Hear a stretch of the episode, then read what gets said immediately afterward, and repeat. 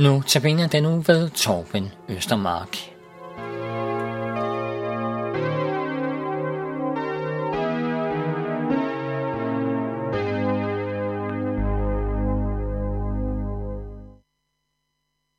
Temaet øh, for denne uges øh, notabene er jo øh, temaer fra sportens verden, som øh, Bibelen øh, fortæller om, som øh, illustration på forskellige sider af den kristne tro. I dag er øh, temaet om træning og forberedelse og hvile og, og, og lidt forskellige andre ting.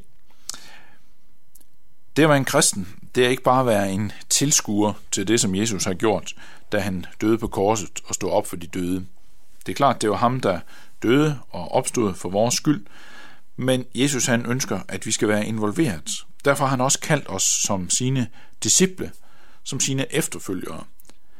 Det betyder et liv, der følger efter ham, og det betyder også et liv, som ikke altid er helt så enkelt. Det øh, betyder et liv, der nogle gange føles som kamp. Og hvad betyder det? Øh, det, at vores liv er en, en som efterfølger og som disciple af ham. Ja, for det første så betyder det, at det er vigtigt, at vi bruger vores evner rigtigt i efterfølgelsen af ham. Jeg har for nogle tid siden set en øh, DVD, en film, der hedder Chariots of Fire. Den er lavet om en øh, mand, der hedder Eric Liddell. Han øh, vandt for rigtig mange år siden, tilbage i 1924, der vandt han OL-guld i 400 meter løb. Erik Liddell, han var en øh, ivrig kristen, og senere rejste han også ud som missionær.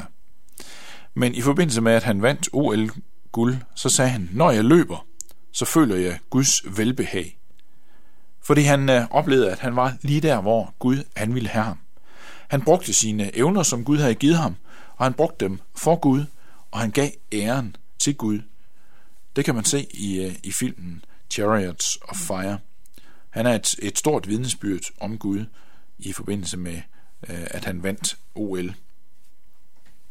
En anden side af det at være en øh, disciple af Jesus, en efterfølger, det er, at øh, det kan godt til tider være hårdt. Og det kan også sammen, der kan vi sagtens tage udgangspunkt i, i sport. Fordi det at være i en sportskamp, det øh, kan godt være hårdt. For mange, der er det sådan, at når det først er, er selve kampen, ja, så er, det, så er det egentlig sjovt nok. Men det at træne op til, det kan være rigtig hårdt. Nogen synes endda, at det er decideret kedeligt. Der er mange fodboldspillere, svømmere, løbere, som har tænkt, når de har slidt og slæbt med træning, er det virkelig det hele værd. Det kan også være, at det er motionister, måske dig selv, der går i et træningscenter eller er ude at løbe i det fri. Du tænker, er det her det hele værd? Løber jeg bare for at løbe? Løber jeg bare for at tabe mig lidt? Løber jeg for at blive i øh, bedre form, eller få en bedre krop. Hvad er det hele værd? Det, det er virkelig hårdt. Og sådan tænker vi nogle gange, det er lidt for hårdt. Det at være en uh, Jesu disciple, det kan også godt være hårdt. Og Jesus han har ikke uh, lagt skjul på det, og det har Paulus heller ikke i de ting, som de har skrevet i det nye testamente.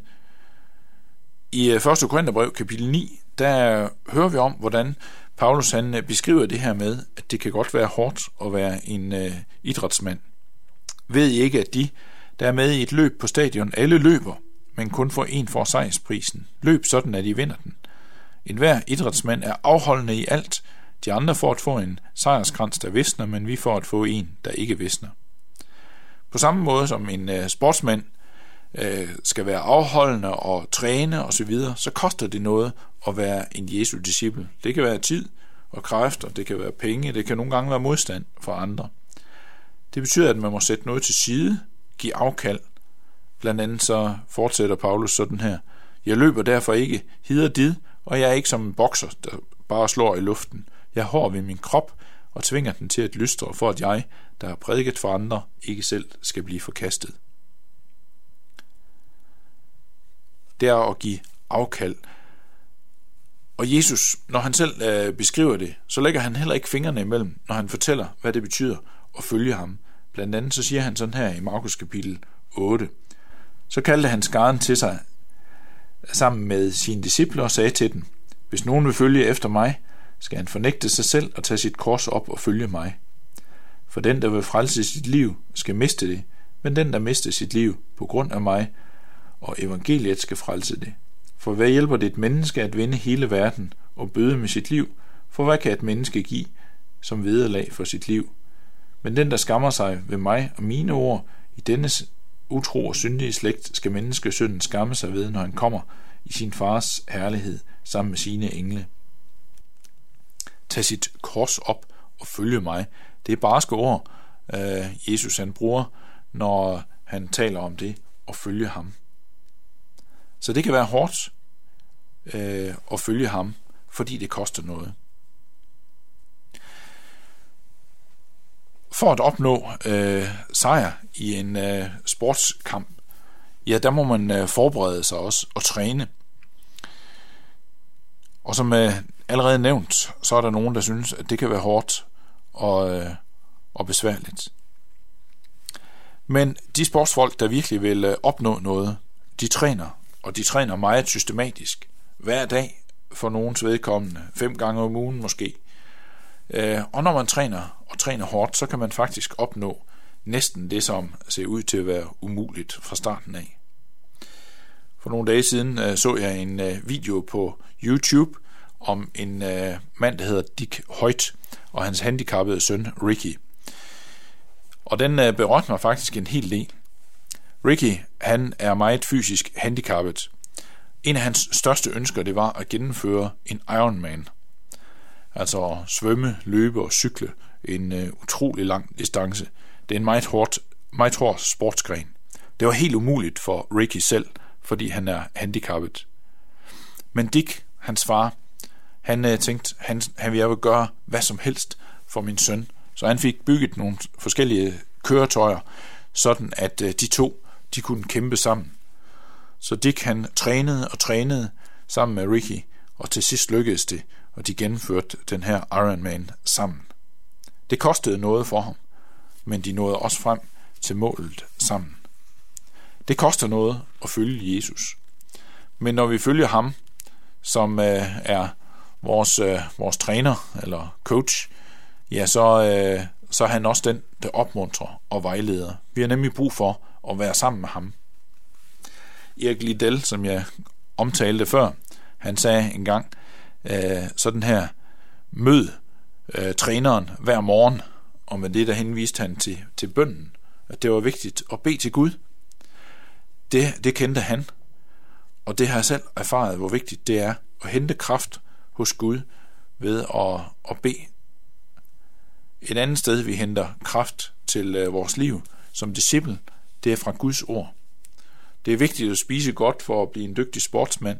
Det er også vigtigt at spise godt, altså læse Guds ord, for at, at følge ham. I en uh, sportskamp, der, når det er hårdt, så kan man trænge til hvile.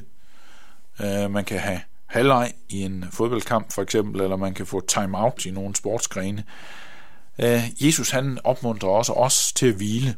Hvile hos ham, og hvile fra de, alle de mange ting, som er omkring os, så vi hviler hos ham.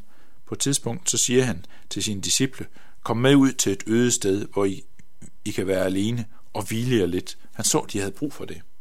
De havde brug for hvile, og de havde brug for kraft, og derfor så gav Jesus ny kraft, ny kraft til øh, sine efterfølgere og sine disciple. Blandt andet så øh, sagde han, at Helligånden skulle komme over dem og være den, som giver kraft. Og sådan er han stadigvæk i dag. Så vi bruger ikke ulovlig doping, som nogle sportsfolk gør, for at få ekstra kraft, men Gud han giver os helligånden. Og som øh, Paulus skriver et sted, alt formår jeg i ham, som giver mig kraft.